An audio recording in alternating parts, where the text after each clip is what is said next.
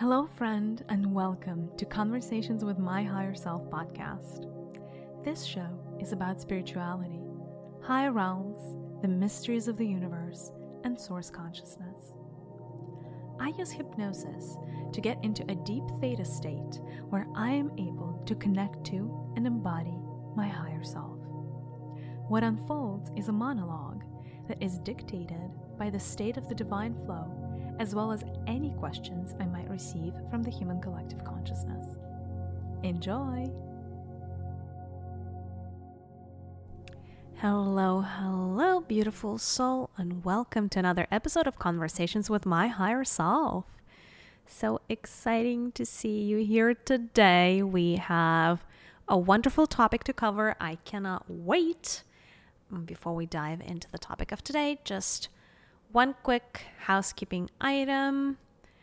If you haven't checked out my second podcast called Our Secret, sorry, Our Sacred Universe is the name, then you should. Our Sacred Universe is a podcast that is fully devoted to guided meditations, guided journeys, and it is what I call the heart space. It is our place to go, unwind, de stress, and meditate together. So if you haven't checked that one out yet, you should. It's what I think about two weeks old now. And yeah, it is off to a great start. I think we've uploaded about five plus meditations there, and a lot more is coming. So check it out. On that note, why don't we dive right in? The topic today is really exciting. I felt cold to start talking to you about elementals. Elementals is um, a topic that is, near and dear to my heart. Um, I work a lot with elemental energies. At some point, I um, made a couple of episodes, a few episodes actually, on the elements themselves, the four elements water, fire, earth, and air. Uh, today, we're going to be building on those concepts. And um, the first elementals we're going to be talking about are the fire elementals. So today is going to be all about the element of fire and the fire elementals, or the creatures that belong to the kingdom of fire, if you will. I find that on planet Earth, a lot more people are familiar with the concept of spirit guides, angels, and demons, and even the higher self these days than they are with the concept of elementals, which is a shame. Traditionally, right, if you guys had a spiritual education growing up, you would study elementals way before you started. You would study like true high dimensional spirit realms. Um, for many reasons. A, elementals are the creatures that are living around you, they are in your vicinity whether you realize that or not. They are closer to you than the angel realm. Um, they are closer to you than your higher self. And as such, they could be instrumental in what you're trying to accomplish in your day to day life.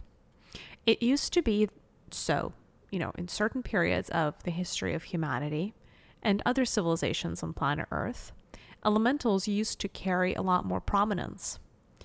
Now they are the realm of the forgotten, largely, and it is only very few humans that are aware of the extent that the elemental kingdom is present on the planet today. And even fewer people understand how to work with the elementals and how they can help and assist. So hopefully we can start you know dispelling some myths uh, establishing some truths and covering some ground that has been uncovered for many many years. So today we're going to start with the fire elementals. I love the element of fire. Fire is interesting. I talk a lot about fire. Essentially every single element we uh, every single episode we did around the sacred flames is us talking about heavenly fire. Fire is the, you know, the highest frequency um, of the four elements. Now, of course, it also spans the gamut. You have your third dimensional fire and you have your 11th dimensional fire, right? And not every type of fire is created equal. Fire elementals are some of the lesser talked about elementals, and we're going to probably down the road cover um, all, all kinds of elementals. But I figured we'd start with fire. This episode is meant as a general overview. Obviously, we're going to have some time for questions towards the end of the episode. And again, it is meant to be more of an FYI, you know, what kind of uh, elementals exist in the fire arena, um, what are their properties, you know, any, you know, some fun facts I would want to share with you, and then how can you work with them, right? So there will be some practical, you know, thoughts and assistance here as well in these episodes, per usual, because I don't love keeping things purely theoretical. On that note, why don't we dive in? There is not a lot of common language to talk about elementals on planet Earth that I'm happy with. There is a school of thought that, you know, around the classification of elementals that was started back in the 16th century by um, an alchemist by the name of Paracelsus. Um, he classified um, elementals into four major parts um, again, water, fire, earth, and air. And he gave each of them pretty random names, if you ask me. So he used the word salamanders to describe fire elementals. While I don't love it, and I'll explain to you in a quick second why, why don't we use this common terminology? Because this is the most prominent terminology on planet Earth today, and we'll just go with the flow on this one. Um, so, salamanders is what Paracelsus used to describe the different kinds of fire elementals as a class of beings. Um, because of that, and partially because of that, there has been a misconception in the collective of humanity that somehow salamanders or fire elementals are lizards or reptilians or somehow connected to the reptilian kingdom which is not correct, actually. Some people, some beings, some humans that have communicated with fire elementals would tell you that they sometimes come across as like lizards. But it's almost like fire lizards, if anything.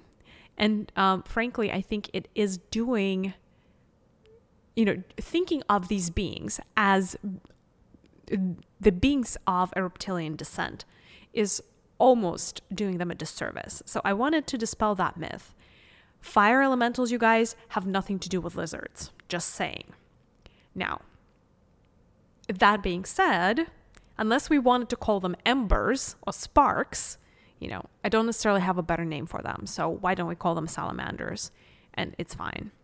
But, you know, just to put it out there, it does create a misconception in a lot of people that somehow all fire elementals are lizards or related to lizards. Uh, there are some, but not all, and not in the way that I think most people think. All right, so starting uh, first things first is how you know I would refer to the first class of these beings um, are essentially um, you know let's let's refer to them as embers if we want or sparks of fire.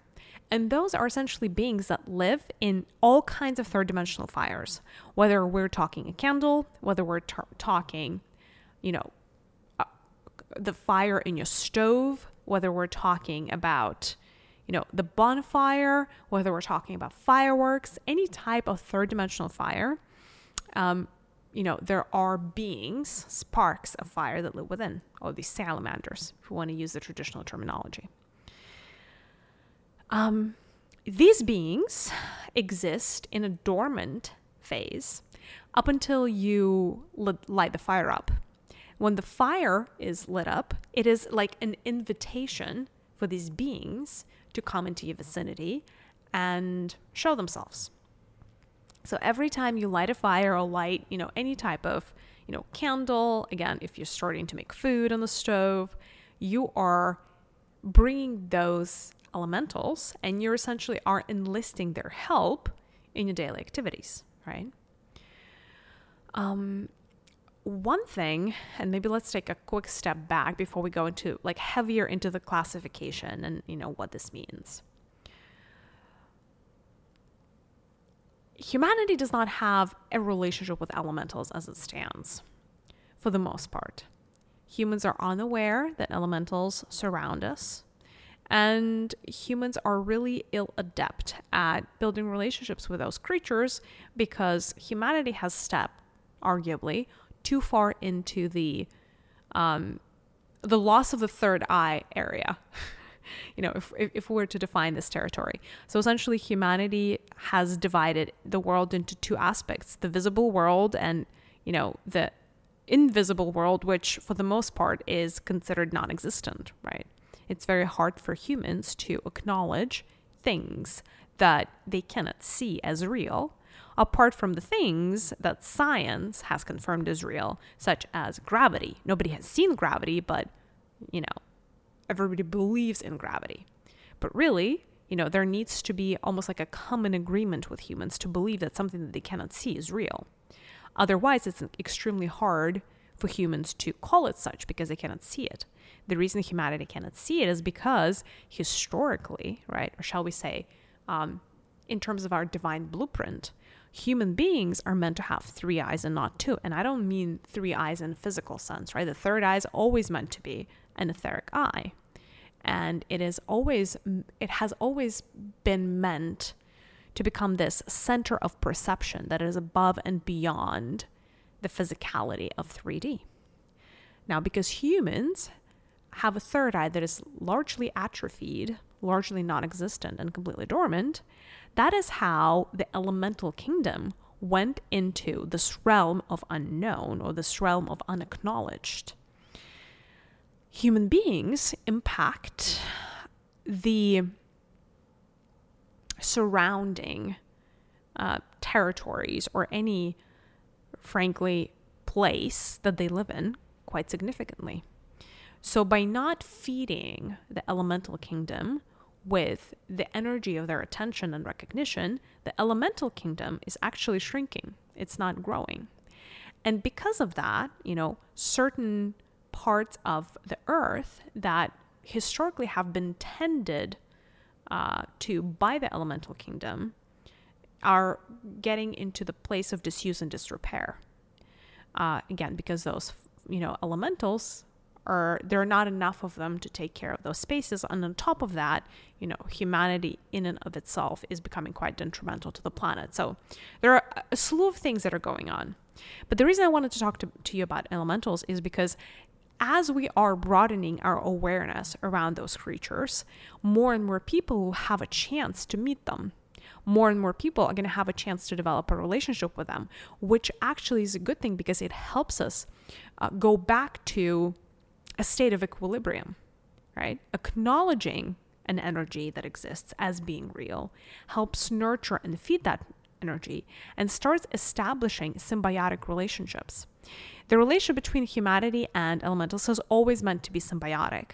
The problem, of course, is if you don't believe that something is real, you cannot have a relationship with it in the first place. And so the relationship with humanity and elementals, again, is not real as planet Earth is growing in terms of its capacity to receive high vibrational energies, more and more people are starting to awaken. More and more people are starting to develop their third eye connection. More and more people are starting to come in contact with elementals. And that's the good news, you guys. And hence, we're having this conversation right now because more and more of you are beginning to have relationships and enough of you knowingly so and notice these creatures that you've never noticed before, right? And that is wonderful. That is how it's always been, been meant to be. Um, okay, so that's that. Uh, again, big picture elemental th- stuff. Elementals could be some of your best spirit guides. Why? Like I said, they're right here with you. And so they have a very direct telepathic tie to you. Connection with elementals has always been telepathic. Communication with elementals has always been telepathic. Uh, they don't speak in a traditional sense, um, so they use telepathy. um, because they are in our vicinity or in your vicinity, hearing them is easier, and perceiving them, shall I say, is easier than perceiving your spirit guides or other beings that are a lot more higher dimensional and higher frequency, right? So that's why this can be a really, really good stepping stone for you into, you know, communicating with the unseen world, right? In some ways, it is easier to start with elemental kingdom. Now, not every person, not every human is going to have the same propensity for having a relationship with the different kinds of elementals. It happens so that each of you has one or two most prominent elements within your body and you're really more more so around your energy field and, and your proficiency with certain energies.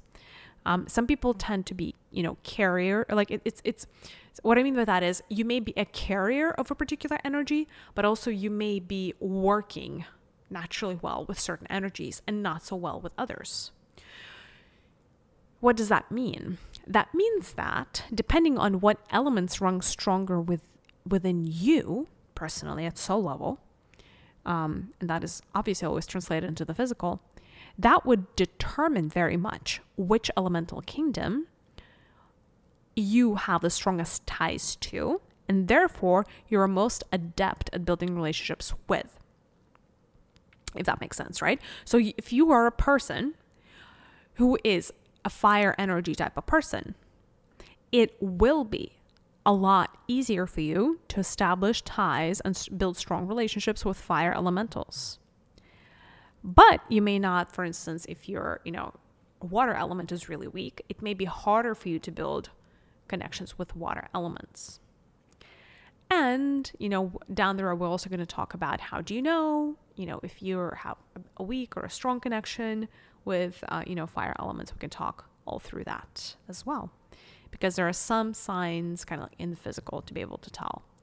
In other words, whatever we're going to be covering today is just one element, you guys. So if you listen to me and you don't feel like you're resonating with these particular creatures that we're going to be talking about today, that is completely normal. That is completely fine. You know, that just means that next time I make an episode about another type of elemental, just watch out for the clues and the signs. It could just be that fire is not the element you should be working with. However, just an FYI, it's always good information. All right, so I started talking to you about, you know, the most common salamanders, right, which are really representatives of all kinds of third dimensional fire. You know, ranging from the very smallest, such as the candle, and then down to the very, very large, such as, for instance, the elementals that live inside of a volcano, right? So, anytime you have a third dimensional fire, you would have fire elementals. In a candle, there's generally between one and three elementals for each candle every time you invoke that flame, just FYI. And for instance, if we're talking about a volcano, there could be millions upon millions of different elementals of different sizes actually that live inside there. And why don't I use just for simplicity's sake? Let's just call them salamanders. Um, Salamanders can range from two inches in, in terms of size up to about um, about half a mile, uh, which I know is huge, right? Um, those types of elementals that are really, really huge tend to live in the crust of planet Earth, and um, those um, are sometimes called foundationals. Um, foundationals is not an elemental that we're going to go over in much detail. Um, but foundationals are kind of like the original elements um, and the original creatures that came together when the planet Earth was first created. There are, you know, fire foundationals, there are water foundationals, earth foundationals, and air foundationals. They are kind of like the building blocks of this time space reality. So, as, as far as fire foundationals are concerned, the most important ones are the ones that live in the nucleus of planet Earth, the magma of the Earth, right? And towards the very center of the planet. Those were, you know, the first actually fire elementals to arrive on planet Earth. Those are also the ones that are the largest in size. Granted, they're not the ones that tend to communicate with humanity that often.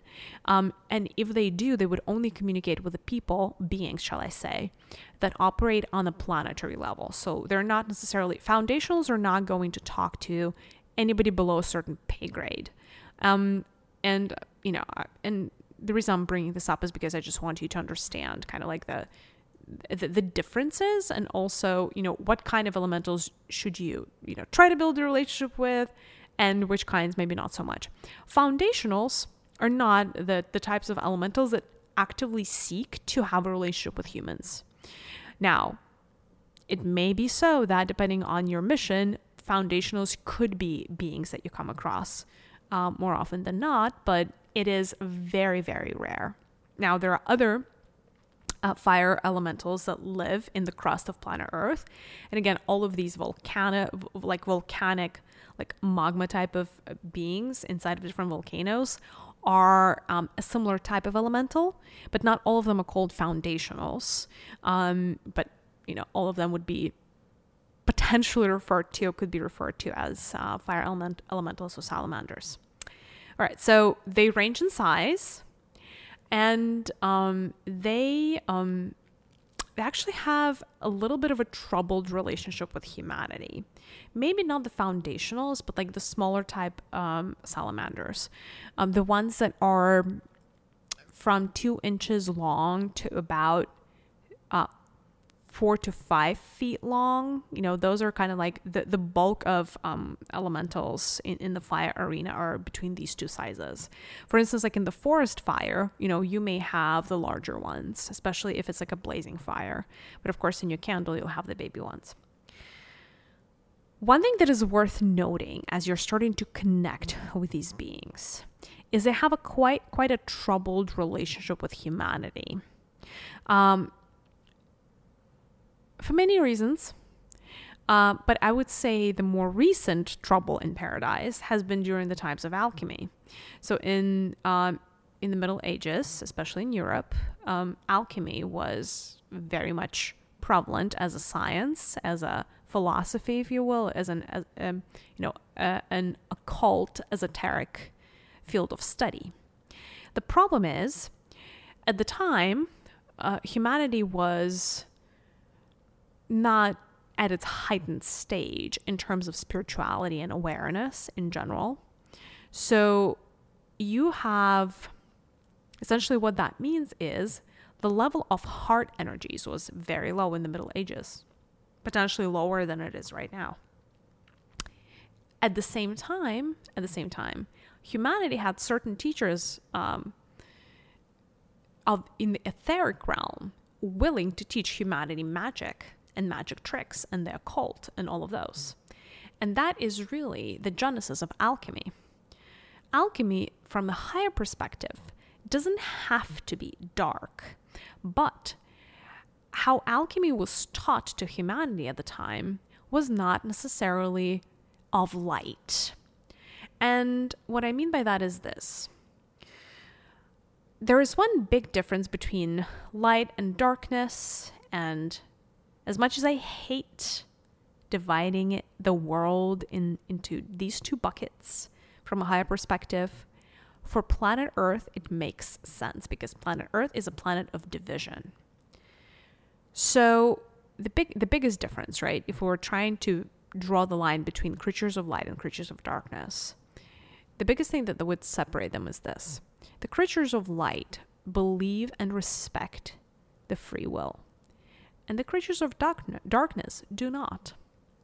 Um, in other words, the creatures of darkness believe that as long as it serves them, it doesn't matter who it hurts, it's fine. Whereas the creatures of light believe that we're all part of this, I don't know, one circle of unity, if you will and hurting another by hurting another you hurt yourself so the creatures of light don't hurt others because they don't want to hurt themselves but also they believe in free will and they would never make another being do something that that being doesn't want to do So when I say humanity was taught by certain dark creatures uh, in alchemy, alchemy was just a modality, a magic modality that was taught to humanity at the time. Unfortunately, what came through was a lot of dark teachings. Alchemy, just for the record, in and of itself is not bad. Neither is it good for that matter, it just is. However, the flavor and the sauce under which it was presented to humanity was not of light. And as such, it was actually propagating personal power over anything and everything else. And that is where the relationship between humanity and the fire elementals was incredibly and completely messed up. The reason for that is because the t- the beings that taught humanity alchemy had um they they essentially taught humans to abuse certain elemental classes for their gain. And so alchemists of the old were using fire magic quite a lot. Were attempting to use fire magic, not everybody quite successfully, but Paracelsus quite successfully, just for example. And one of the ways that they did that, or like they, they practiced magic, was through the help of fire elementals. Specifically, um, you know, embers, right? So like like actually smaller fire elementals. So they were like between three and ten inches in, in size, fire elementals that they trapped inside of pentagrams. And the reason the alchemists did that is because they required um, their the process of transmutation um, in the Middle Ages required uh, fire energies, high frequency fire energies, um, for transformation. So it the one way to turn lead into gold or a base metal into gold was through the use of high frequency fire, high vibrational fire that would be perpetually burning for quite a prolonged amount of time. And also, there were different fire configurations that alchemists had to make. One of them was a fire bolt or a sphere of fire that was quite impossible to recreate given what technology was without fire elementals. And so, fire elementals were used quite extensively in alchemy studies. Now, I know as I'm scanning the collective right now, some of you are like, what is she talking about? She, she, she does know alchemy is not real, right? uh, I hate to break this to you guys, alchemy was very real. It was, you know, there were beings out there, there were people out there that were very successful uh, in transmuting base metals into gold and all kinds of other things. You know, what you know of alchemy is like really scratching the surface. There were all kinds of other not so kosher, not so white magic things that alchemists were able to do behind closed doors. So, if you believe that alchemy wasn't real and they were not successful, it's because the alchemists who knew what they were talking about were taught by, okay, let me just call things how they are. Alchemy was taught to humanity by demons. I know. Sorry, what I'm reacting to is like, um, it is enough of the collective is like, oh my god, now the demons are real too. Oh my god, like she just blew my mind. Hate to say this, guys. You know, if you stick around with me long enough, we're gonna have to talk about all kinds of things, right? We're gonna have to talk about demons, and we're gonna have to talk about about angels, and we're gonna have to talk about all the other things that are real that you don't believe that are real, right? because it's just it's it's it's just the times. The times on planet Earth are such that all of the things that are hidden are coming out into the surface and they're bubbling up to the surface. And another reaction that I'm getting from the collective is how do we know that what you're saying is true? Um, couple of couple of thoughts here. First, right? you guys are not helpless beings, and you should stop thinking of yourself as helpless. Sorry, we're going to do this little tangent for three seconds just because. So, I, I want to deal with some of the shadows that are coming through the collective, and this is going to be three minutes very well spent, you guys. Uh, and then we're going to get back to, you know, fire elementals. Um, yeah, so just just because you think you're this normal human doesn't mean you are currently as a soul not right now inhabiting a human body that is actually an amazing almost magical vessel that you're not giving the credit to so if you don't know what I'm that what I'm saying is true, what this tells me is that you're very disconnected from yourself even and your own bodies. Because your body is a magnetic an electromagnetic device that can help you differentiate between truths and lies, right? By the way, I'll be the first one to tell you to never believe anything that you hear at face value. Because there are so many beings with an agenda, they're on this planet Earth, that it honestly blows my mind. There's so much misinformation, and there are all these, you know, everything like fake channeling going on, people with their agendas pushing their agendas. Like, it's honestly like sad. However, one thing that you need to understand is your body has been given to you for a reason. Your body always knows whether the information that you're receiving is true and correct and to your benefit or it is not. So listen to your body. Your heart space is one of your biggest and best filters. So if you think that what I'm telling you is incorrect, start listening to me with your heart. Enable the information, allow, actually, not enable, allow the information that's coming through me to you right now. Enter your body, not through your brain, but your heart right? Literally close your eyes right now and imagine that what I'm saying as a sound, a sound is a vibration, it's a wave, right? Instead of entering through your ears into your head, imagine that it goes through your heart. Your heart is one of the most amazing BS barometers that you guys have. It is a filter. You don't realize that it is a filter. So I have to tell you that it is. Your heart, if you listen to things with your heart, you would get an instant understanding and you would get an instant hit of whether what I'm telling you is true or it's not. Your heart always knows the answer because your heart is your doorway into the entirety of the energies of the universe. If your inf- information only passes through your head and your mental, that is where the biggest traps are because your mental and your brain doesn't have access to the entirety of the database or the knowledge base of the universe. It only has access to your own personal cell. And as such, right, the only way you can try to understand or estimate whether the information that you're hearing is real, true, or false is by trying to compare what you're hearing right now with your own framework of reference and your own memories. And if you don't find any similarities, then very often you discard the very true information, you discard it as false. But I'm telling you, a lot of the things that I'm bringing to you is the knowledge that's coming from higher dimensions and higher frequencies. And it does not exist in your personal cell of knowledge or your personal frame of reference, and it definitely may not exist at the collective level. So, the only way for you to know whether what I'm saying is true or false is to listen to what I'm saying with your heart. And if you do, you would know without a trace of the doubt that what I'm telling you right now is real. And yes, that does mean that demons, unfortunately, are real. But this is not an episode about demons, not in the strict sense of the world, of the word. Okay. On that note, going back to alchemy. Alchemy is real. There are still some practitioners on planet Earth today. It's just not very prominent. And again, there's alchemy and there's alchemy. There is high frequency, high dimensional alchemy, which is essentially energy work. Alchemy is about taking one form of energy at its highest. Uh, you know, in, in its highest form, its true definition of alchemy is this taking one form of energy and transferring it into another form of energy.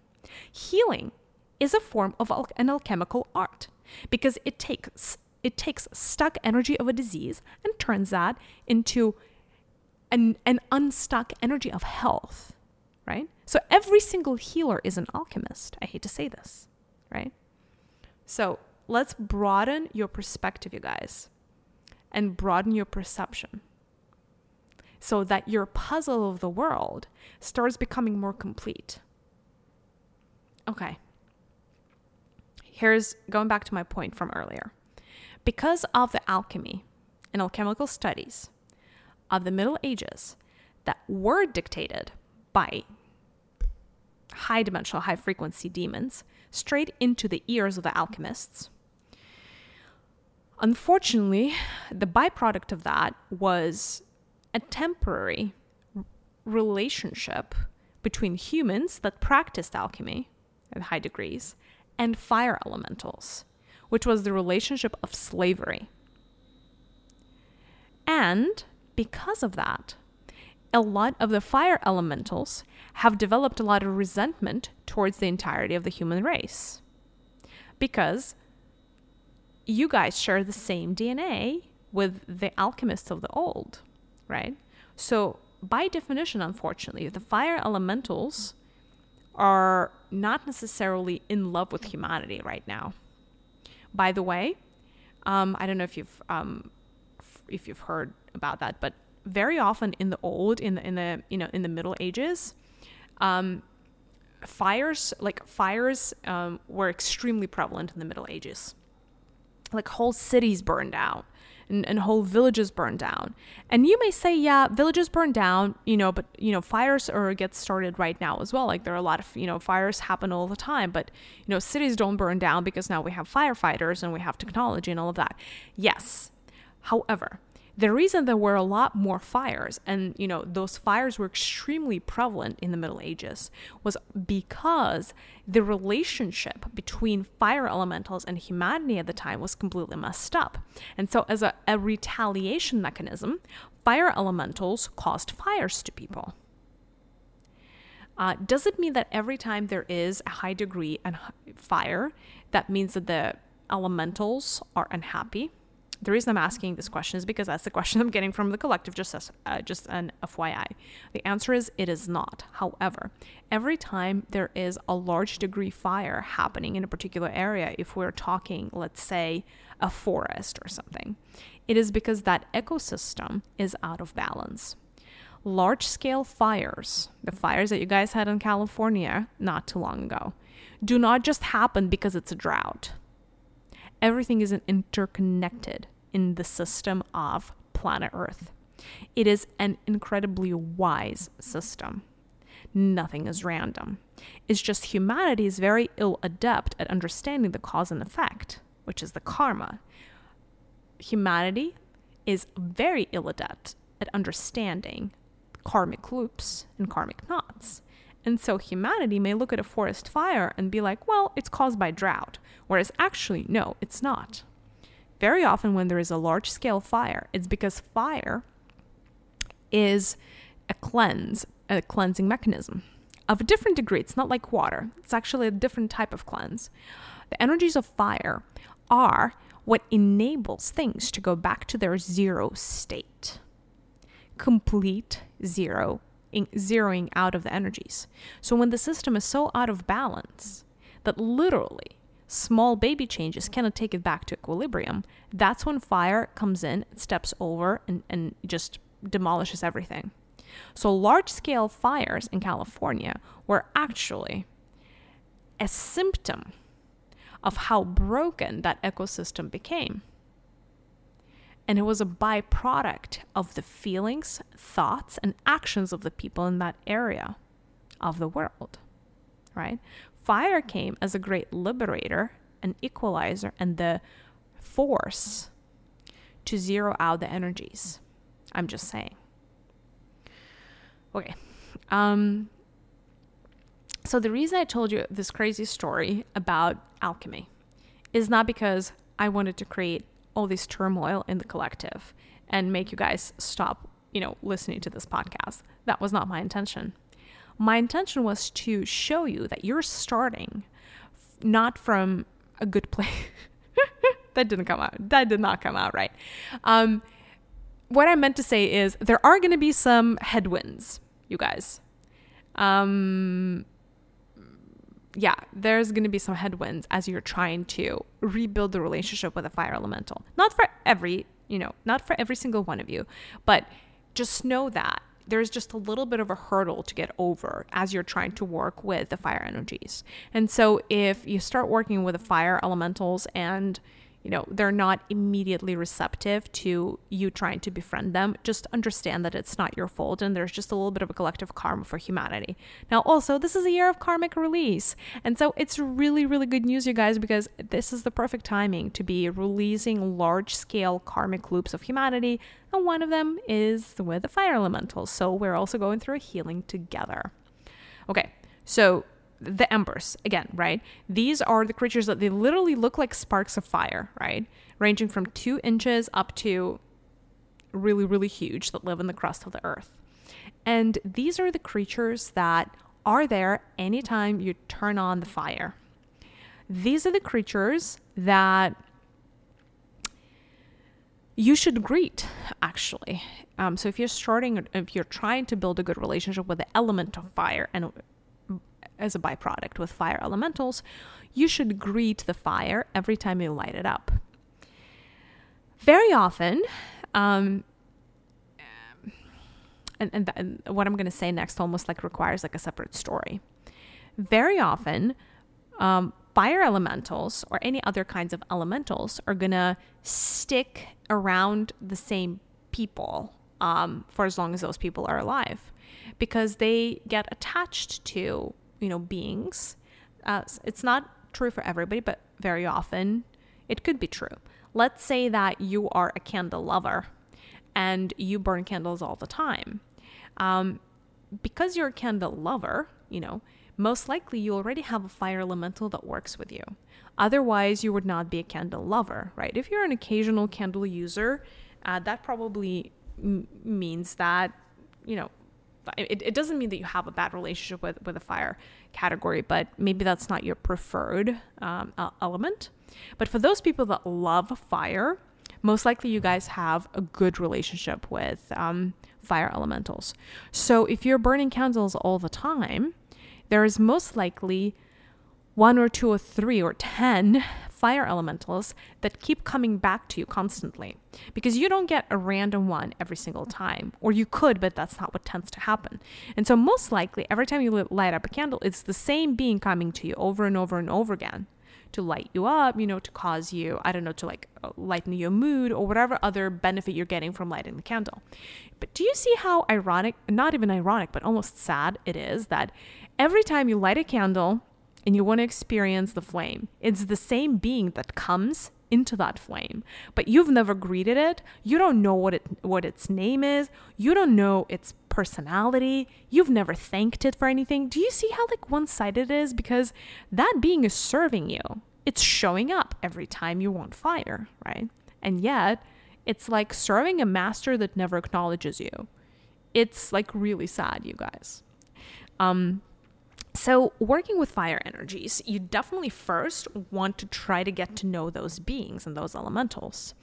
Um, now, obviously, for those of you that have clairaudience, that's really, really easy. You just greet them, you have a conversation with them. For those of you that don't, I recommend automatic writing. I may have noticed, I, I may have mentioned it a time or a dozen in my past episodes. Um, automatic writing is essentially when you're leveraging the power of your body to give you answers. And so you would essentially take out a piece of paper and write a question, right? If you're trying to meet your elemental, um, you just write a question like, whatever it is, you know, who are you? What is your name? You can ask, you know, anything. And then um, you write down answer, colon, and then you just let your hand write the answer as if you knew the answer. And you would be surprised, but you can have full full on conversations with with different types of beings using automatic writing. And that is always like a stepping stone into one day uh, leveraging,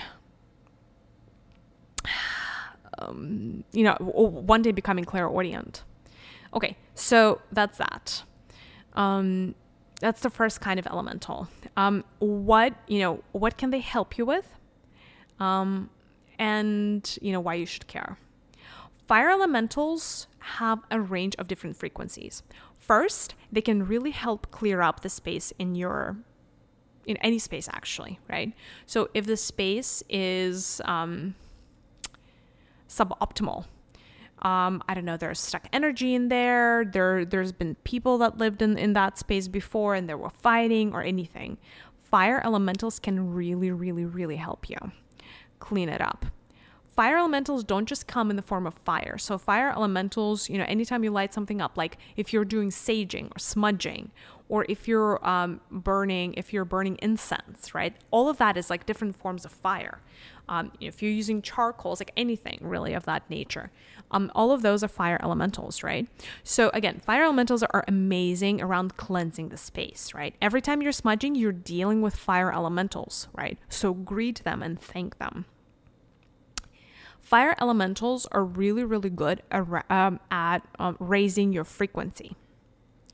So if you are experiencing sadness, fear, any of those emotions, it is very important for you to start interacting with the element of fire as well as the, uh, the fire elementals. When you're just interacting with the element of fire, inadvertently you already are interacting with the fire elementals. Otherwise, you know, the, the, fire cannot exist without the elementals. However, when this is an intentional connection, they can amplify that fire. And you can also have very specific asks for them, right? Now, the one thing is if you have an ask from a fire elemental, you need to also give something back to the fire elemental. It is always an energy exchange.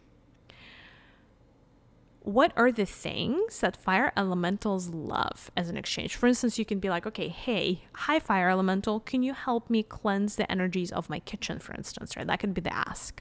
And then you need to pay them with something.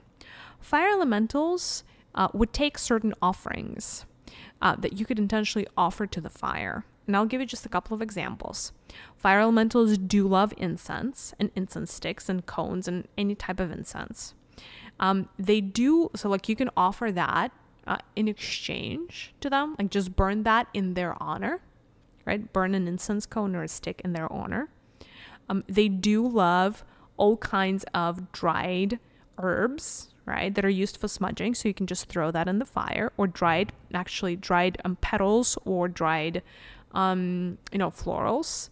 They would love, they love, love, love dried lavender flowers, um, helichrysum. There's a bunch that they like. Um, they love um, cones, like pine cones, and you know, other dried um, um, elements of trees. Like they'll, take a leaf, for instance. They like that. Um, they like nuts. Um, another thing that they like is spices. So you can give them a piece of clove or like a cinnamon stick, like throw that in the fire. They like that a lot. Um, and they also like citruses. Now, for citruses, I don't necessarily see them enjoying like a full orange if you throw that into the fire. But you can use certain citrus essential oils, right? So if you want to do an offering to the fire elementals, you can use a couple of drops of the lemon essential oil or the orange or the grapefruit. Like, you know, you can pick anything. Uh, so they love citruses and they love spices. Um, that's what kind of like makes them makes their heart sing, if you will. But very often, right? Very often, what you would want to do is you would want to establish a relationship with one or two or three elementals, and they can really help you. Fire energies are amazing protectors, you guys. So, not just cleansing your space, but protecting your space. If if and when, right, you establish a good relationship with fire elementals, you can ask them to protect your home. Specifically, you would want them to guard the entrances into your houses. So, and, you know, again, if you have a good relationship with them, they would want to do so willingly. But also, you would still want to do an offering for them if they if they're really nice and they're guarding your house. So you would want to place a couple by the entrance of your house, right, by the front door and the back door of your house, as well as by the chimney, like right right around the uh, the fireplace, because that's another entrance to your home. Um, they're also amazing at speeding things up. Fire elementals are really good if you want things to happen faster for you. You want to find a job faster. You want to get a promotion faster. You want to get married faster. I don't care. Fire elementals can help you with that. They're speedy, very, very quick. Fire elementals are amazing at helping you manifest things. Um, fire elementals are really, really good at working with you to get you what you want, which I guess is is manifestation. So helping you making making making your dreams and wishes come true, um, helping you achieve your goals, um, helping you actually um, see through people, so they can also be good advisors around people's characters, right? See into people's intentions, the you know. But I can I can keep going but we have all these other fire elementals to get through and i feel like this episode is going to be really really long so let's why don't we move on the second type of fire elemental um, that i want to talk to you about is the dragons oh my god i could make 60 episodes just on dragons alone um, dragons technically uh, dragons could belong to one of the two elemental classes for the most part dragons are uh, fire elementals. However, um, there is the fifth element, which is called ether, and certain dragons are ether elementals. Ether or prana or chi, you know, is is just another way of saying high frequency energy.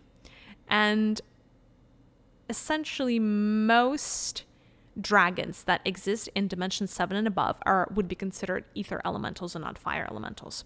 However, third dimensional dragons, fourth dimensional dragons, fifth dimensional dragons, uh, lower dimensional dragons, shall I say, are all considered fire elementals.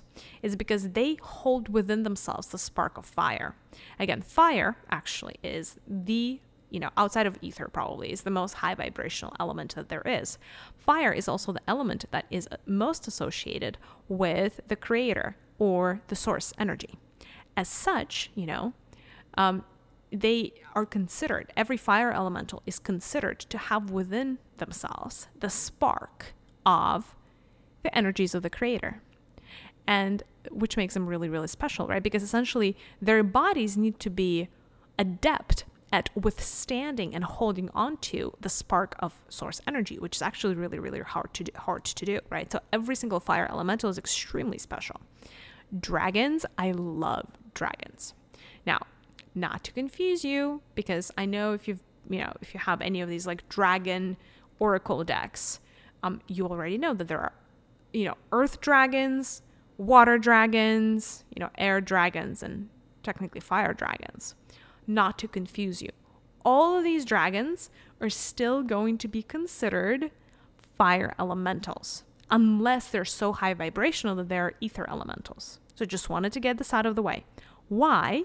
It's because even your water dragons can produce fire. And if you can produce fire as an element, like as a being, you're considered a fire elemental. Okay, uh, just getting this out of the way.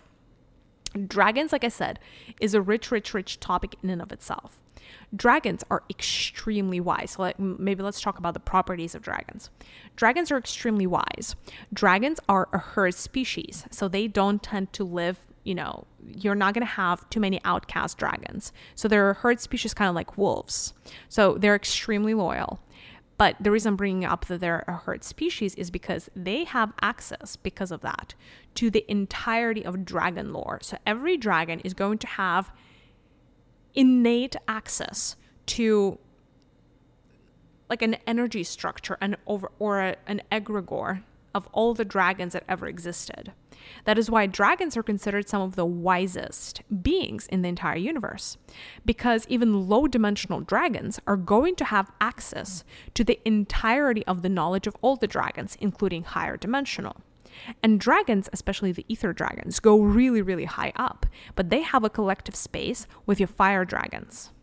And so essentially, dragons are the, you know, in, in terms of low dimensional elementals, um, they have access to the high they, they have the highest level of access to information or the akashic records if you will. And so they can advise you on some pretty sophisticated things and they can be great teachers. I don't see enough humans using dragons as teachers or mentors. And this is a big waste because dragons again are incredibly wise because of their herd mentality and in general dragons are you know also also telepathic communicators so they you know what one dragon knows all the dragons know is, is kind of how how that goes with with the dragons, right? So again, they are extremely extremely resourceful. Dragons are great guardians. They're great protectors. They're also the elementals that have one of the highest propensities of working with portals. So dragons can open up portals, dragons can close down portals, dragons can create portals into any dimension. So you can use dragons, again, once you establish a relationship with dragons, you can use dragons to travel to any remote place of any galaxy of any universe that's ever been created.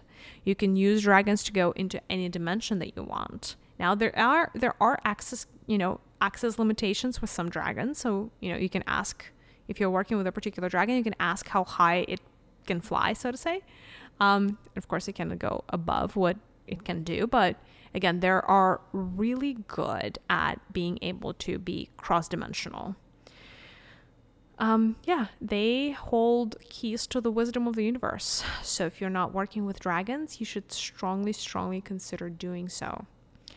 Um, dragons are also incredibly adept at passing on certain frequencies. Um, dragons are incredible warriors, they're incredible fighters, they are very self confident, um, they are very assertive, they're great strategists. Um, they don't take no for an answer. They never give up. They're, you know, they, they, they're determined. They persevere. So all of those qualities you can get as a, you know, um, as a byproduct of your building a relationship with a dragon. The good news is pretty much 99% of humanity has a guardian dragon already. So, one thing I recommend that you do after this is you meet your own dragon. I think I will probably do a guided meditation on meeting your own dragon on another podcast, on our Sacred Universe podcast. I will try to do that in the coming days. Um, so, you know, again, from in the constraints of this episode, not going to be able to meet your dragon today, but I'll quickly walk you through how you can do that. There is a meeting place, you guys, for you and your dragon that is determined and predetermined, right? It is, for most of you, it looks like um, a meadow. There is a meadow that you and your dragon have that you have agreed is going to be a meeting space in all of the incarnations that you choose to um, partner together. And so, in a meditative state, you would go to a meadow, and this meadow, you know, is beautiful, it's green, it's summertime, and you would call in your dragon, right, into that meadow, and that's how you would meet the dragon and you know get to know the dragon, etc., etc. A couple of things before we go into the rest of the fire elementals. And this is going to be true about all of the elementals, but humanity is completely unaware of this. One way that elementals know whether you as a being are safe or you're not safe is they judge by the crystal um, in the center of your chest. In the center of your chest, right around your thymus area, right around your higher heart, there is a crystal that is located. It is an etheric crystal, an energy crystal, not a physical crystal. It is a crystal that is a combination, an amalgamation of a lot of your past lives and a lot of your, you know, just current energies that you hold. This is above and beyond the auric field. This is this crystal contains information that is 10,000 times more informative than your auric field. So most elementals before coming in contact with you, that is the first thing that they see. By the way, this is also how animals and plants look at you and understand who you are at soul level. For instance, do you know how some, you know, some cats or dogs or horses, you know, love some people but don't love the others? And you know, it's somehow understood that, you know, they have like a sixth sense or whatever to try to understand, you know, what what what what, what the human is all about. How they actually understand is by looking at the crystal, perceiving the crystal, judging the crystal.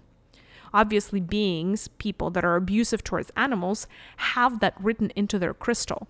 And so, make no mistake that if a cat or a dog or like an animal is really scared of you, and especially if you see that of a particular species over and over again, like a particular species is scared of you, it's probably because they're sensing some karma in that crystal. And that means that you probably need to clean that stuff up and heal that up. The reason I'm telling you this is because of what's written up in your crystal, you may have a propensity and an easier time communicating to some elementals and not others.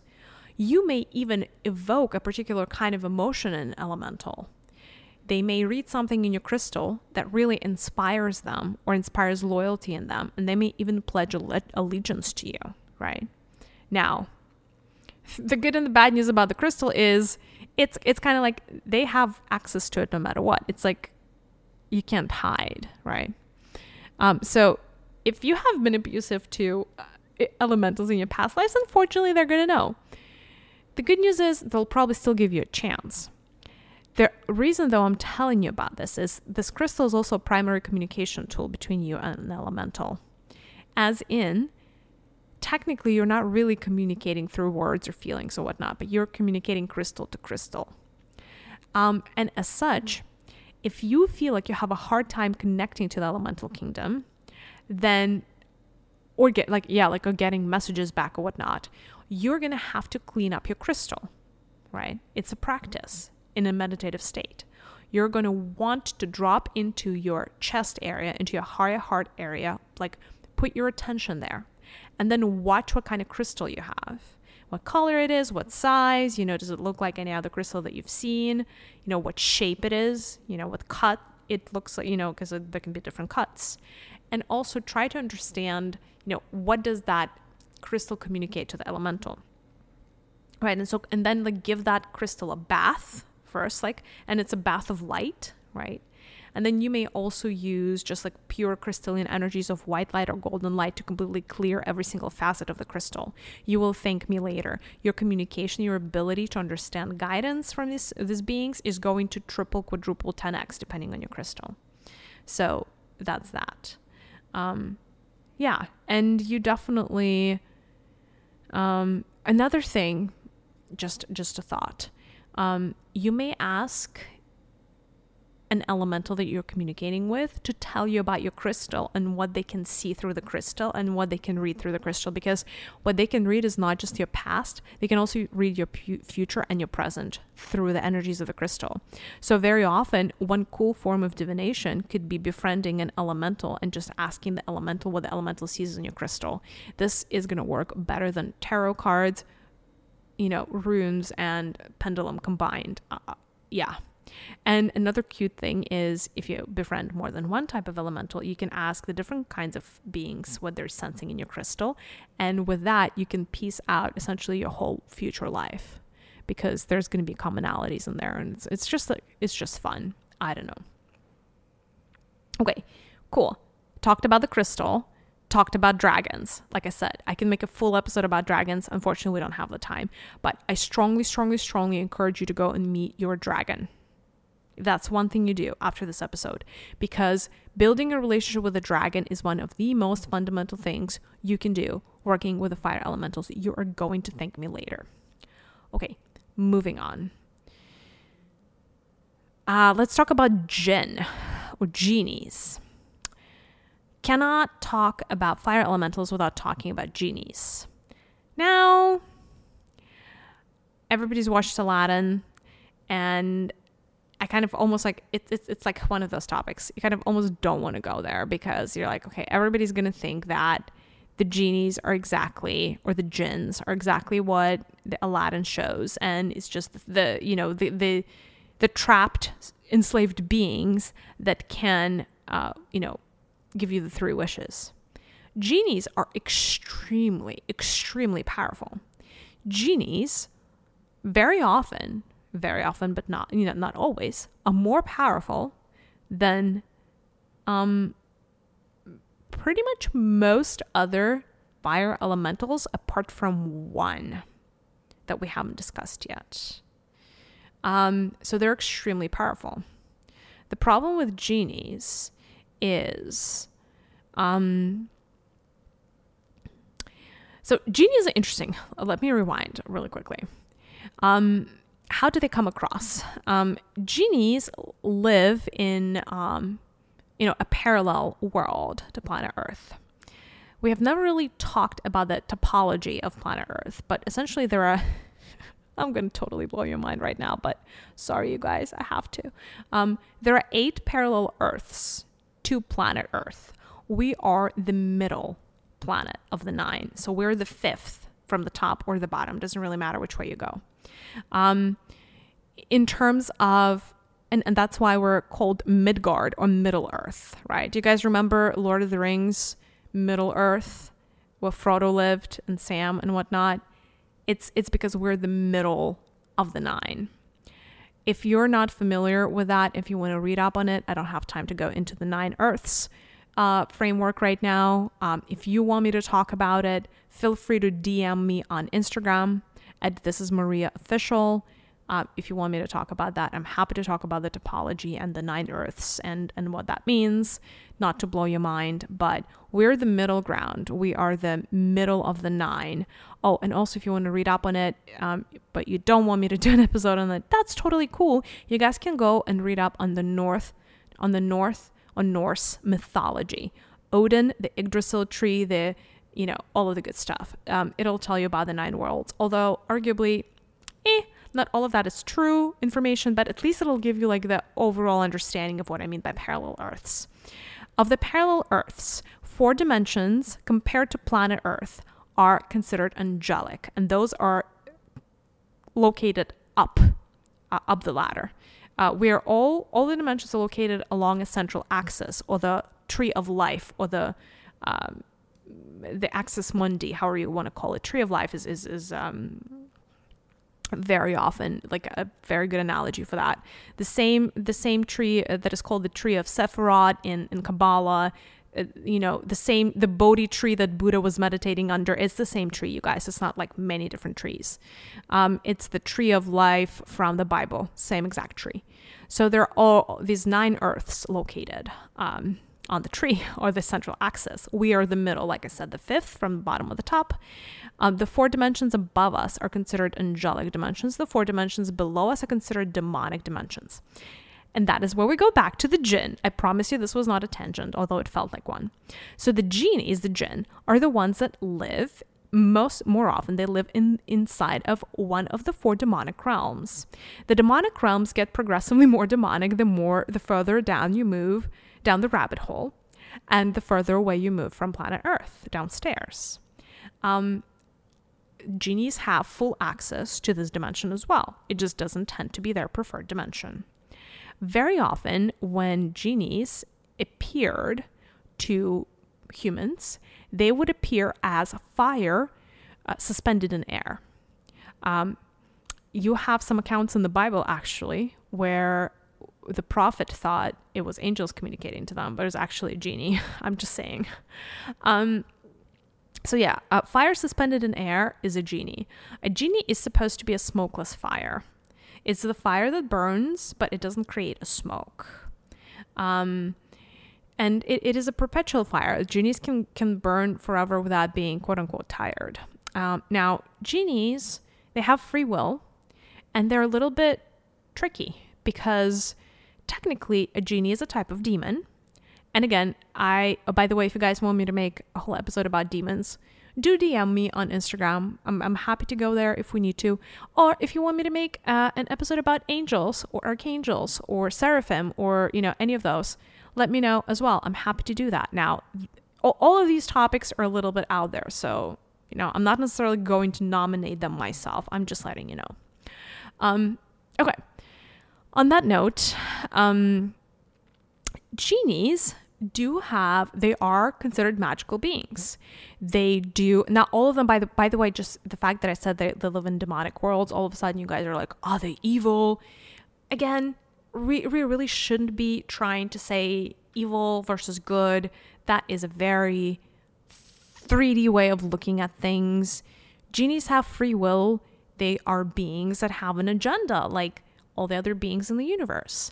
And, you know, they their agenda is, you know, being teachers to humanity. Now, the problem with genies is yes, they, you know, they they they're very wise, but they're like more so knowledgeable than wise, right? So they have a lot of intellectual prowess.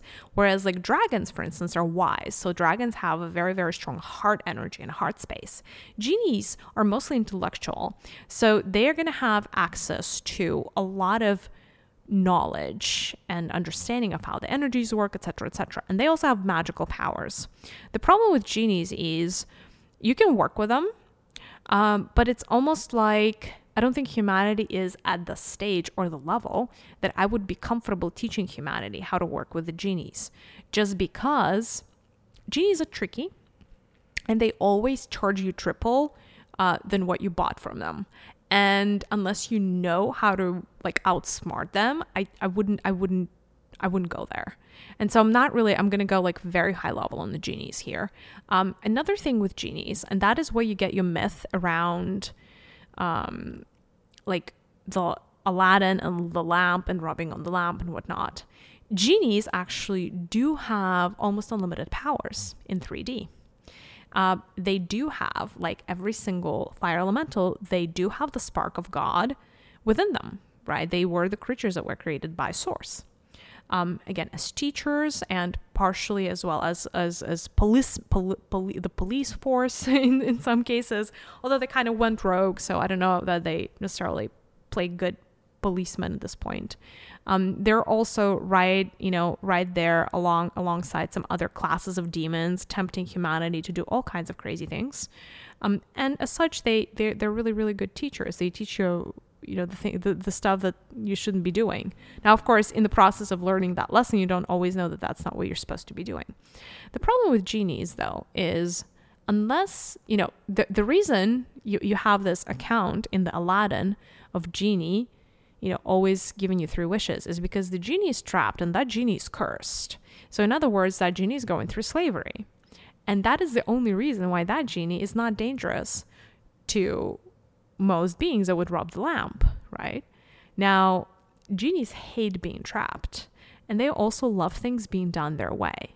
And so, you know, unless they're trapped like the genie from the Aladdin story, and by the way, they, they tend to be trapped by a magician, like a mage of a very high rank, because trapping a genie is no walk in the park, let me tell you.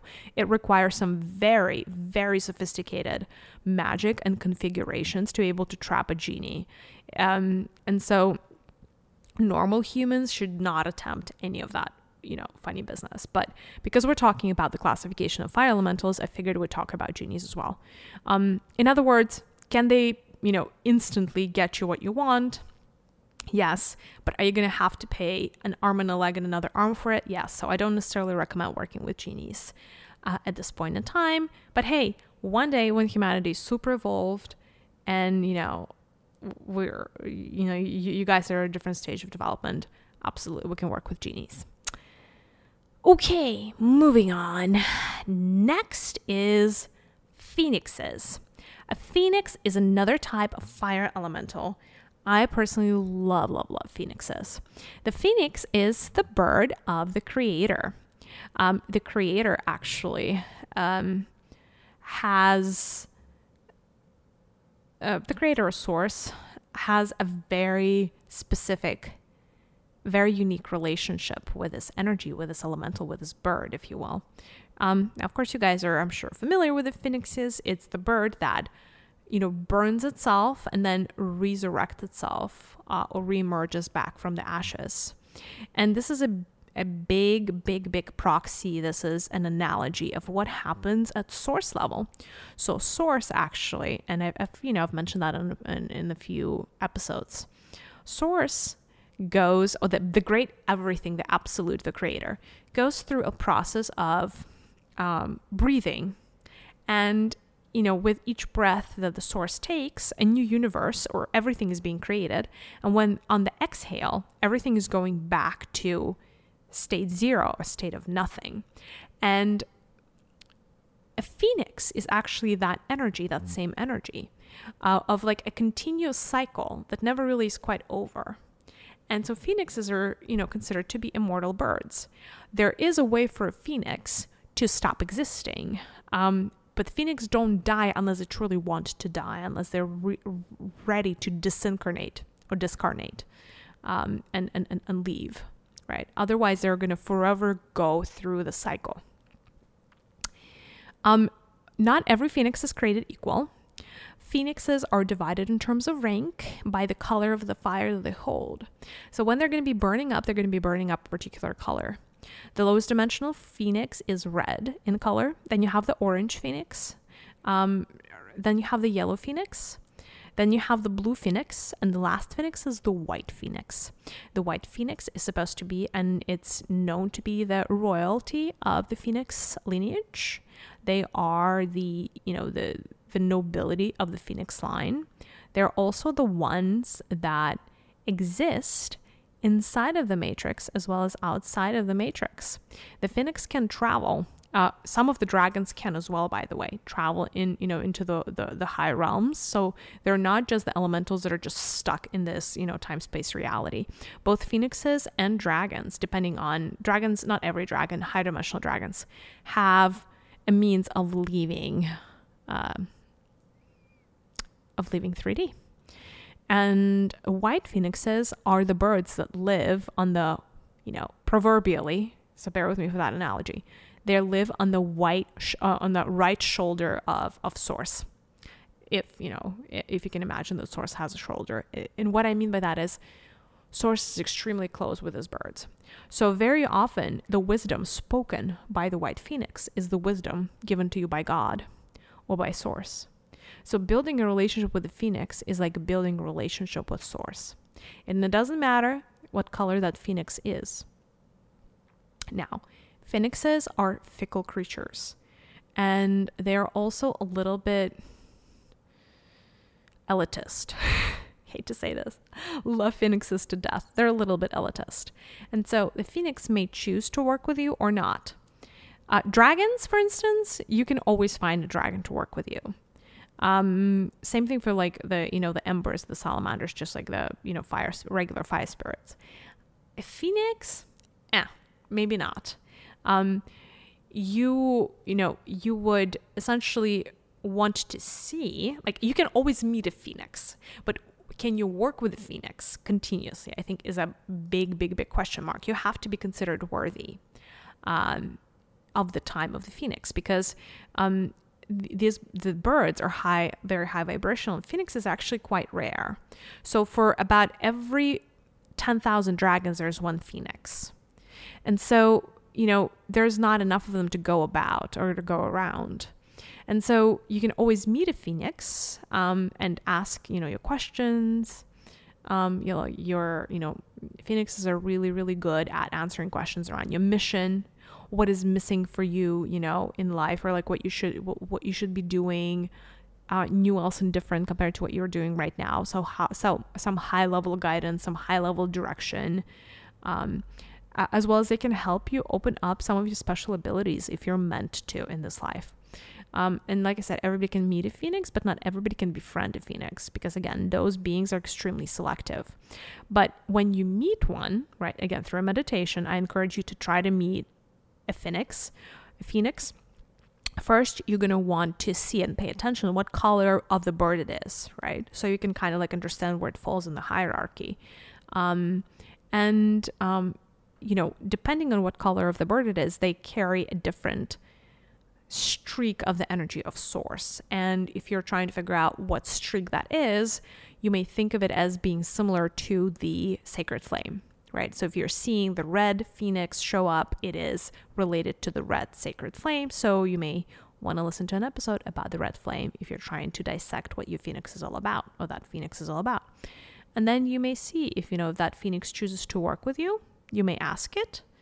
Um, you know whether it wants to commit to being one of your guides, and then you know you, you'll you'll get like a very clear nod if it's a yes, and you know very often you're gonna get a no, so don't despair. But Again, phoenixes are awesome. And if one commits to being, you know, one of your spirit guides, it could be your like your tie, your direct connection to source energies, um, which is quite quite unique. So that's the fourth type of the fire elemental. And last but not least, are uh, sun sun elementals. Sun elementals are fire elementals um, of the highest caliber, again, this is another elemental that is connected to source energy. And that is why I want to talk to, talk to you guys about fire elementals first, because there's so much that is connected to God, goddess consciousness within the fire realm. Um, there is a network of suns that connects everything within our universe. Um, it starts from the central sun um, and then emanates from there, uh, almost uh, via concentric circles. Um, sun energies house um, sun elementals, uh, sun demiurges, um, and other types of sun creatures that are made of plasma. So they're plasmoid type creatures. Um, the race, uh, the solar race that permeates all of the suns, local and remote, in the universe are called the Solace. The Solace is a non corporeal race um, that is essentially a projection of source consciousness into the matrix, the projection of source consciousness into this time space reality. Uh, whereas, and how is that different from the phoenix birds? Because I also draw, drew the connection to source there. The phoenix bird is not source consciousness. The phoenix bird is the bridge to the messages from source consciousness, if you know what I mean. Just because the phoenix bird has the ear of source. The Solace, your solar plasmoid elementals, are projections of source consciousness, but in a way that um but let me actually the question that I'm getting back from the collective is this. But you mentioned we all are projections of source consciousness. How come are, are some projections better than the rest? You know, I'm getting the, this this type of confusion from the from the collective. Thank you so much for this question. It's a great question. Yes, we are on some level all projections of source consciousness. However, you guys are going through your human experience at this point in time. You have a thing called the veil of forgetfulness, right? So you are essentially playing a game all the way. You're all the way in. Whereas sun elementals are not. So they kind of exist in this very interesting place that is in the matrix, but not of the matrix. And they never experience the veil of forgetfulness. So they maintain 100% of all of their memories and they maintain that connection to source. They don't have to build it from scratch. They don't have to work on their crowns, you know, crown chakra, anything. They are born this way, so to say. And the Solace, the sun rays, are essentially here to help manage this time space reality, right? So you can almost think of suns as offices of source consciousness, and these high level, high vibrational beings are here to help manage the affairs, right? Um, how do they do that? Well, everything is energy, right? Sun is giving energy and light and warmth and heat to essentially the entirety of, of, of the universe different types of suns. You know, you have your localized suns, central suns, etc. Right? But literally, life would not be possible without the sun. In the same way that life would not be possible without source consciousness, right? Um, via so uh, essentially this this whole thing is run thanks to the network of suns. It is possible, you guys, for each of you to have a relationship with one of the Solace. Um, in some instances, the Solace and, and these type of plasmoid creatures would be mistaken for angels. It is not one and the same thing. But very often, these plasmoid creatures, A, they don't they're they're shapeshifters. In other words, their true shape is that of a sun. They look like mini suns, or you know globules of energy, um, floating around. But very often, when they appear uh, to humans, they would come in their um, in the form um, that is more humanoid. So they would, you know, be floating actually up in in the air. They don't have, they generally don't have the wings, but they have the halos, and their skin is being lit up from within. Um, and they are very often mistaken for angels. And when very often they, they, they may have quite physical apparitions because the Solace actually spans dimensions. Uh, it's one of those races that can literally go from 3D to 12D in like three seconds flat. So, very often when they appear to humanity, they would appear in, um, you know, in, in what humanity thinks is an apparition of, I don't know, one of the saints or, you know, just an angel, but it's actually just this race, not angels. All right. So you can work with them. They want to be your guide. And they can again really help align you to what you should be doing in this life because they are they have essentially they have unlimited awareness and then access to big like high high level access to the informational field of the akasha. So they're very aware of what's going on. Yeah. All right well this was an overview of the fire elementals I hope I hope this was, you know, interesting for you guys. Again, my intention is for you to A take this as an FYI, B start working with them. You know, if you have been listening to this and one of these categories has, you know, really touched you, or maybe you had a sensation in your body as I was talking about something and you felt chills or you felt tingles, you just felt like cold or hot or anything, right? If you had a bodily response like that, or just a hunch that you should work with a particular elemental, this is a dead giveaway that you should and don't wait for it, right? Um, again, I want you to have options of beings you can work with. Each of these beings can become a spirit guide, right? Even a genie, by the way, can become a spirit guide. I just wouldn't I wouldn't start trading with genies because they're gonna outwit you like nobody's business. they're smart like that. Um, all right. And yeah, and um, I don't think we have time for a meditation, but I will do a separate one on meeting your dragon and maybe even working with your dragon on on another podcast, our sacred universe. That's it. You guys are awesome. Thank you for asking me really, really great questions th- all throughout this. Actually, hold on. Fine, fine, fine. I promised you. I promised you some Q and A at the end. Why don't I take a couple of questions from the Human Collective? on working with the fire elementals just on the final we're on a final stretch you guys it's been a long episode um, all right um, anything that you wanted to ask me around working with the fire elementals or anything else around what i just said that was not clear i'm ready to receive the question the question is how do i know what element uh, what elemental of the fire arena i should work with? Uh, how do i know where to start? Frankly frankly I if I were you, I would try to meet as many of them as possible because you never know what your affinity where your affinity lies. And also one thing about elementals that I really appreciate is if you start, you know, if you make that first step, they start recognizing you. They st- they're going to start, you know, coming to you in dreams. They may start, you know, making themselves known to you, and some of them may just choose to pledge their allegiance.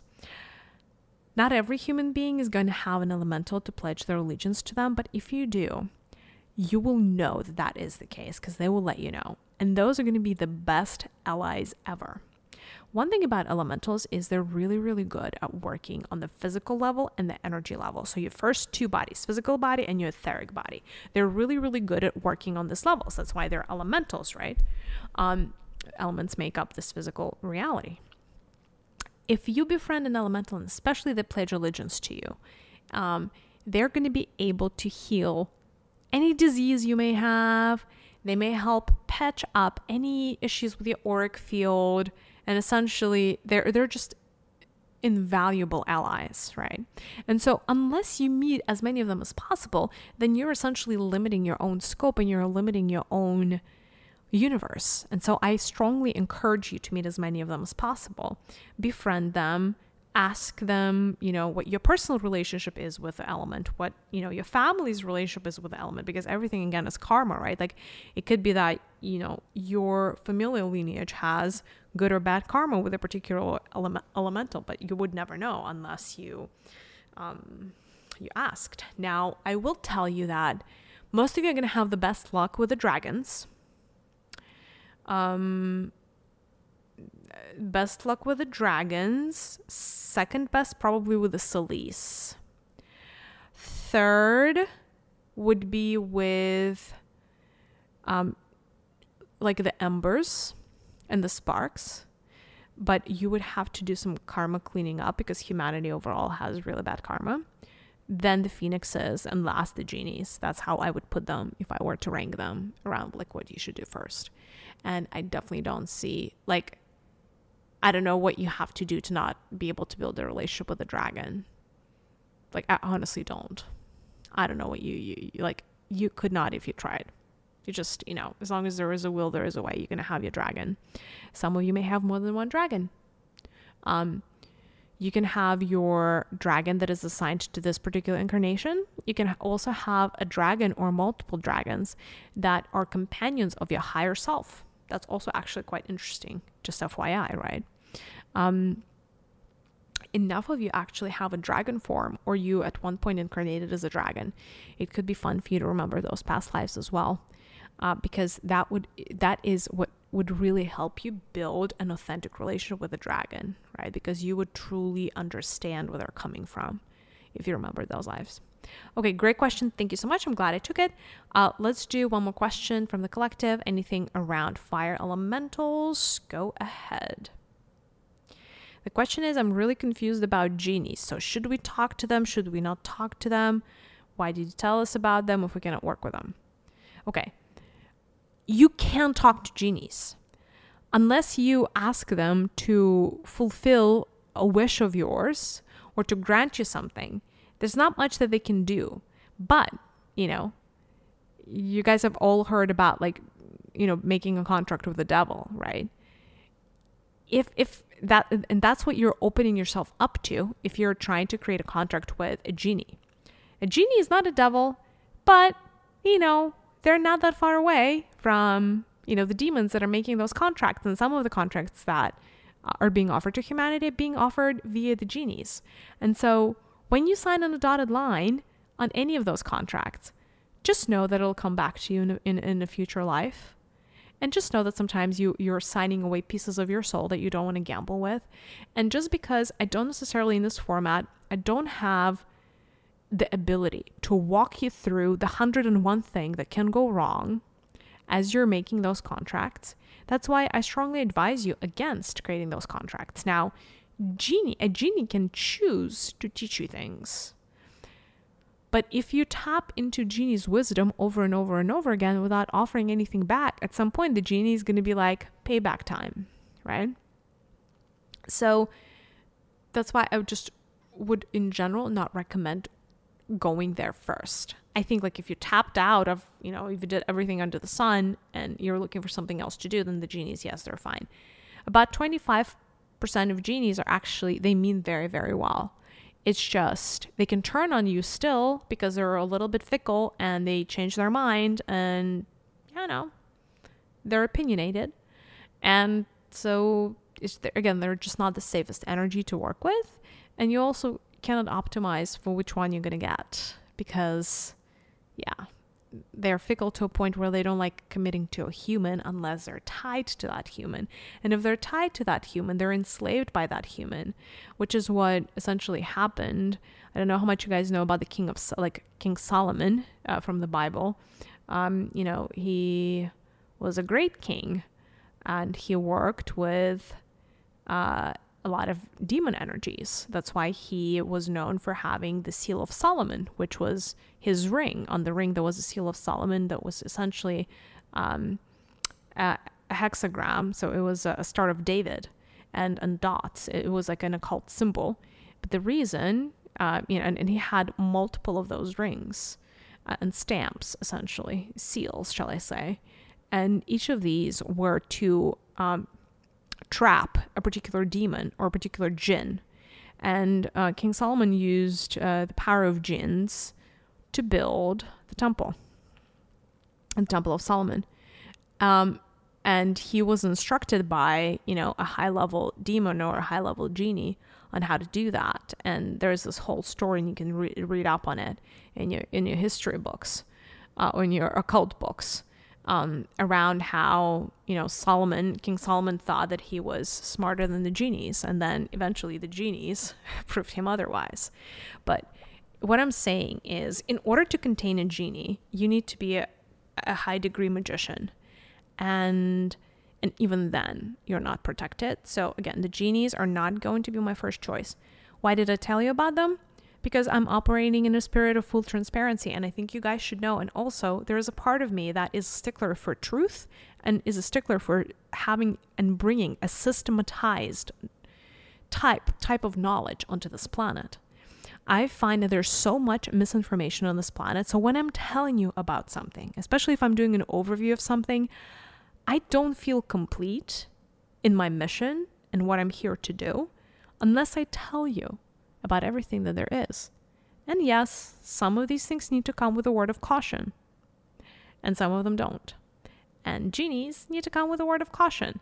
It's one of those, you know, I don't know, piece of software that you have a 60 page terms and conditions to, you know. And I just don't think humanity is ready to read the, the, the 60 pages of terms and conditions. I'm just saying. All right, one last question about fire elementals, anything that's going to serve a collective. I'm ready to receive the question now. Um, the question is this You mentioned that there's a lot of karma between humanity and embers that used to be trapped by the alchemists. How do I know if the fire elementals are open to working with me? And how do I know that you know if if i'm holding this much karma or how to fix this karma situation. Great question. Thank you for bringing this up. If you like fire chances are you either have a decent relationship with uh, fire elementals you have a, or you have a good relationship with fire elementals. On the other hand if you are scared of fire uh, or if you have had instances in your life where fire hurt you for example, if you burn easily, and when I say fire, I don't just mean you guys like fireplaces or bonfires. I mean the sun. The sun is also fire energies. So if you burn easily, uh, if you don't tan very well, you just burn. There's something between you and the element of fire that is not fully optimized. If sun causes you harm otherwise, like a sunstroke, or if you just cannot stand the heat, if you don't like warm weather and you're like, I need to be under the AC all the time, chances are there's something that is imbalanced between you and fire elementals and fire energies, right? Um, if you are scared of fire or afraid of fire, not a good sign, right? Going into, uh, for, I don't know, there are some people actually that are afraid of being cremated after their death um, some people just like refuse to be cremated. And I understand like most people get buried and whatnot. But if you truly had a good relationship with fire, also if you didn't have a veil of forgetfulness, you would know that being cremated is the best way to go. Because that actually zeroes out big chunks of your karma. Huh? Nobody told you that. Well, I'll be the first. When you are buried in the earth, the karma, your karma, every single ounce of your karma, gets almost like amplified because the earth is holding onto energies extremely well. It's kind of like water. And, you know, essentially by burying your body, first you're tying kind of your soul to that body until it completely decays. So even if there is a little bit of your bone left from a thousand years ago, until it fully decays, not 100% of your soul can go back into like future incarnations. So you, you remain tied to this time space reality. But not just that, right? With with with the fire, like so and, and, and because the earth holds on to that karma so well, that karma, you know, next time you come back, it's like right here, and none of it was erased. Whereas via the process of cremation, A, your soul can leave right away because there's only ash, and ash is not considered you. Ash is an element that goes back to feeding and nurturing the planet, right? So you're you're completing your first. Do you remember how like even the phoenix bird goes into ash because ash is that final stage of something, right? So um, you you want to turn into ash. Actually, that's a good thing, you guys, after death, because that prevents your soul from being trapped here, um, and also it helps zero out big chunks of your karma um, it, the, the fire just has that energy. In the same way that you would use fire to smudge and cleanse your space, you can use the fire to cleanse your soul, if that makes sense, via the process of cremation. So I highly recommend that as a way to go. But there are some people that are really, really scared of that. And that is how you know that their relationship with the element of fire is completely not optimized. Now, one thing I will tell you is enough of you, just because this is highly esoteric content for this episode in particular. So, enough of you that have been attracted to this kind of content.